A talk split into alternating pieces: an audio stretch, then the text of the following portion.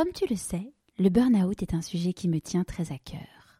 Sans mon burn-out, en 2019, je n'aurais pas créé Pourquoi pas moi. Toi aussi, tu rêves de rebondir après ton burn-out, tu rêves d'enlever ce brouillard, tu rêves d'avoir tous les outils pour ne pas replonger.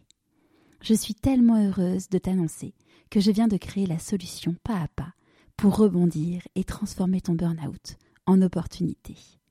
En moins de trois mois, tu auras confiance en toi, tu auras compris les vrais responsables, tu auras toutes les clés pour vivre la vie qui te correspond. Ce programme est finançable avec ton CPF et pour toute inscription avant le 18 mars, profite d'une offre spéciale lancement. Pour en savoir plus, rendez-vous sur pourquoipasmoi.co. Et là, euh, la préparation, bon, tu avais euh, toujours ton entraînement que tu savais préparer pour l'Everest. Est-ce qu'il y a des choses nouvelles que tu fais du coup pour ta préparation ah bah, Je me suis mis à courir, à courir de plus en plus pour voir si mon corps va s'adapter et justement gérer l'effort. Je courais, euh, tout le monde me dit comment, tu as fait quand on court un marathon, on peut plus marcher après. J'ai dit non, mais moi je courais à 65% de mes capacités.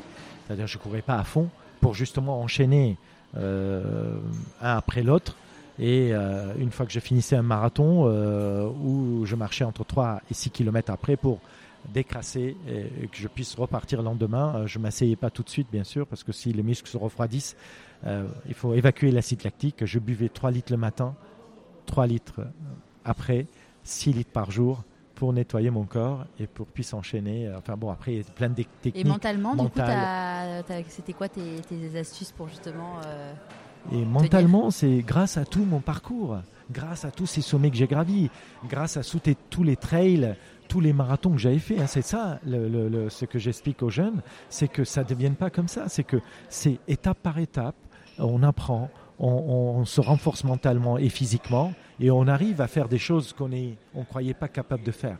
C'est ça. Il faut commencer. Il ne faut pas griller les étapes, étape par étape. Il faut être patient il faut être patient. Ça, c'est euh, la chose la plus importante. Il faut qu'on en parle. La patience, l'adaptation, la détermination. Et euh, voilà, être dans une routine, dans une discipline, dans une habitude et, euh, et pour atteindre des objectifs dans ce genre. Mais donc, que ce soit professionnel, que ce soit sportif, c'est toujours la même méthode. Ou personnel. Ou personnel, exactement. Euh, il faut être euh, discipliné et avoir une méthode, être méthodique euh, pour atteindre. c'est avoir un objectif clair et après avoir la méthode pour pouvoir y arriver. Tout à fait, tout à fait. C'est pour ça qu'il faut commencer à rêver, aimer, oser, être déterminé, croire. Ça, c'est 5%. 95% de sueur, de transpiration pour atteindre ces objectifs. Le secret est là. J'ai inventé ce forme de formule. je, La noterai en citation pour qu'on puisse euh, bien la voir. Tout à fait. Et tu disais la patience, c'est un truc dont tu voulais parler La patience Oui. C'est quelque chose dont tu as envie de nous parler La patience, euh, soyez patient quand l'heure sera venue d'aller de l'avant, vous le saurez. Voilà, il faut être patient. Euh, c'est ça que c'est un, une forme d'intelligence. Hein. Aujourd'hui, on mesure l'intelligence avec le quotient émotionnel, pas avec le quotient intellectuel. Tout le monde est intelligent. Quand j'entre dans une classe, la première chose que je leur dis aux jeunes, c'est vous êtes tous intelligents et vous êtes tous beaux. Qu'est-ce que vous allez faire avec votre intelligence? Vous pouvez caresser comme vous pouvez frapper, vous pouvez construire comme vous pouvez détruire. Qu'est-ce que vous allez faire? Voilà. Eh, eh. Donc là, du coup, tu arrives. Euh, tu arrives euh, J'arrive en Arménie. Un accueil extraordinaire. Et l'ambassadeur de France en Arménie, il m'avait promis que si je faisais cette course, il venait courir les dernières 5 km avec moi. Il a couru avec moi. Et après, j'ai resté deux mois là-bas où j'ai entraîné toute l'équipe de l'ambassade et consulat de, France où euh, tous les matins, on allait courir, euh, faire des exercices et tout ça. Et, euh, et il m'a dit, dans deux mois, le président va venir en Arménie pour le 17e sommet de la francophonie. On aimerait bien que tu l'accompagnes. Alors il a écrit au président, le président a accepté et que j'ai pris l'avion avec le président de Paris pour l'Arménie pour trois jours et 80 pays dans le monde francophones qu'ils ont réunis, qui se sont réunis en Arménie et j'ai accompagné le président euh, dans l'avion du président et j'ai raconté mon histoire et il a adoré. Après, après je l'ai rencontré trois fois une fois à Marseille et deux fois à Paris.